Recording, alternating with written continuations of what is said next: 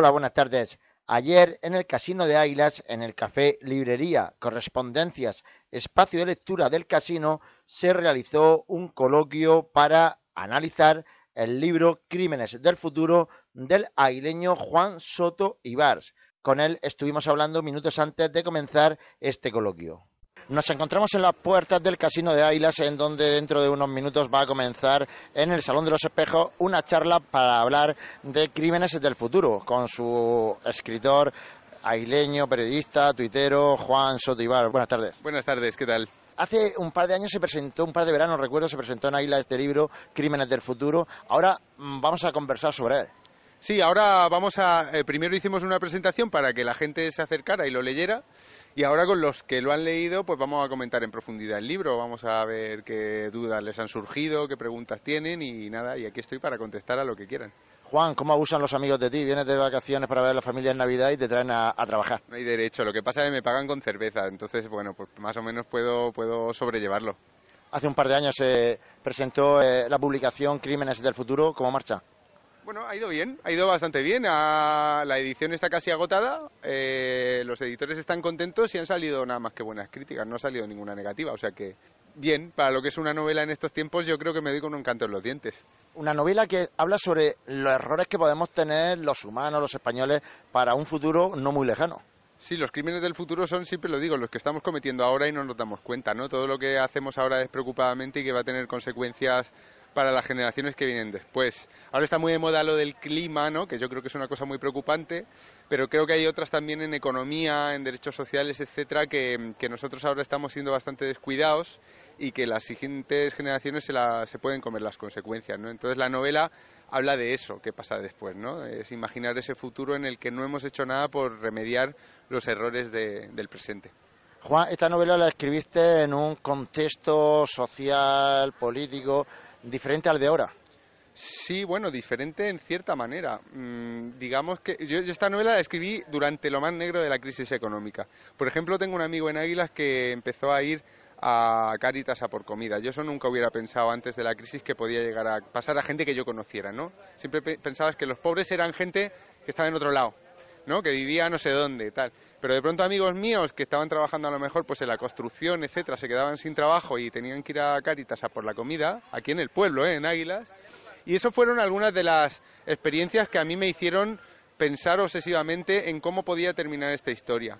Ahora nos hemos vuelto locos, ahora la política está enloquecida, ¿no? Eh, antes los cómicos estaban en la televisión, ahora están en los parlamentos, parece, ¿no? Los payasos asesinos estos. Y realmente yo creo que lo que tenemos son que ya estamos lo que tenemos es que ya estamos empezando a ver las consecuencias de todo esto que ha pasado y que no hemos sabido arreglar bien. Entonces yo espero que con un revulsivo eh, seamos capaces de tener reflejos y de saltar como gatos ante la que se nos viene encima. Más que nada porque nosotros que ya tenemos una edad podemos más o menos vivir, ¿no? Pero los que vienen después, a mí, mira, ahora justo pasa un carrito con un bebé, ¿no? Yo me preocupo por esa gente, ¿no? Que esos bebés, esos niños que no tienen tiempo para, no tienen derecho a voto, ¿no? Que no pueden tomar decisiones y que son los que se van a comer las consecuencias de lo que hacemos ahora la herencia que tenemos que dejarle a nuestros hijos. Eres aireño, vives en Barcelona, trabajas en Barcelona. Recuerdo un tuit tuyo, creo que fue con la sentencia del procés, con las manifestaciones de los CR ahí en Barcelona. No sé si era más o menos, pero decía algo así como que estabas por bajarte con una bolsa de pipas a la, a la calle. No, con una bolsa de pipas, no, con una cerveza. con una cerveza, ¿recuerdas algo de eso? Y de hecho lo hice, lo hice eh, cuando estaban quemando mi barrio. Yo vivo en el centro de Barcelona y mi barrio ardió entero ardió entero las noches aquellas de los incendios, en mi calle no quedó ni un solo contenedor y yo esa noche dije, bueno, pues te he perdido al río. Si la cosa se vuelve surrealista, vamos a ser surrealistas nosotros también, entonces me compré unas cervezas y me fui a la calle a, mirar el infierno de Dante, ¿no? Con, con, una, con un poco de alcohol en sangre para aguantar el espectáculo. Fue, fue, bueno, fue una experiencia interesante, creo que me puse a la altura de los acontecimientos. Pero claro, la pregunta era esa, ¿tan surrealista es ver esa situación como para bajarse unas cervezas? No te lo puedes creer cuando estás allí. O sea, cuando tú estás en tu calle, que es una calle normal y corriente, como y de pronto ves que hay un montón de gente con capuchas quemando con los contenedores y que la policía no les dice nada y que los bomberos van detrás apagando cada puto contenedor, con perdón, ¿eh? cada contenedor que han quemado estos tíos, pues la situación es suficientemente surrealista como para ponerse a su nivel, claro, sí, sí, no te lo puedes creer Eso hay que decir que ha pasado, ¿eh? O sea, ahora la cosa se ha tranquilizado, yo creo que ya nada más que quedan los frikis protestando, pero la cosa se puso muy tensa en esos días, sí. Suficiente para que uno se plantee si le interesa seguir viviendo allí en el futuro o no. Con todo esto que está pasando, ¿hay que reescribir Crímenes del Futuro o a sacar una segunda edición? Bueno, en Crímenes del Futuro Cataluña se ha independizado, eh, sí. En ese futuro que yo me imagino, Cataluña y el País Vasco ya no forman parte de España. Eh, no me parece que sea una cosa muy loca pensar que con el paso de los años y el deterioro de la relación entre Cataluña y el resto de España puede acabar pasando. Y entonces en la novela esta, por ejemplo, ya te digo, son repúblicas autónomas. ¿Poco de ficción o por lo que me dices no te extraña sea realidad? Yo soy muy malo como rapel, pero si las cosas siguen así es que se están rompiendo muchos vínculos. A mí me preocupa eso. O sea, a mí lo que me preocupa es que entre dentro de Cataluña, donde yo vivo, entre gente que estamos contra la independencia y gente que está por la independencia, al principio había desacuerdo como en una cena de Navidad, ¿vale? Que podías discutir y lo que sea. Ahora se están rompiendo vínculos. Ahora es que ya no llamas a esa gente o no te llaman a ti y se y, una vez que se separan las personas, yo creo que es muy difícil volver a juntarlas, ¿no? No es lo mismo, no estar de acuerdo. Yo hay, pues mi familia, pues gente de gente de izquierda, de derecha, ¿no? De Vox, de Podemos, discutimos y nos tiramos los trastos a la cabeza y luego pues hacemos las paces y no pasa nada, ¿no?